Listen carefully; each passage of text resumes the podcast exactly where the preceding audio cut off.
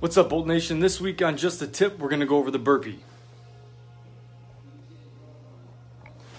When we get set up for the burpee, what we're looking for here is to bring our feet together. Our hands are going to go right to the side of our feet. We don't want them to go out in front or really far out in front because we don't want to lunge or fall into that burpee. We want our hands to go out to the side. We're going to jump the feet back. We'll land chest on the ground. Then from here, we're going to elevate the chest and then pop our hips off the ground to spring our feet back into place. Again, hands out to the side, not out front, to the side. Jump the feet back, extend, pop, and then land back into place. This is what it looks like if your hands go out in front and you fall into that burpee. It's gonna cause you to have to readjust the arms, then you can pop up. It's gonna waste valuable time. Again, hands out to the side, jump back, pop up. Hopefully that helps, guys. We'll catch you next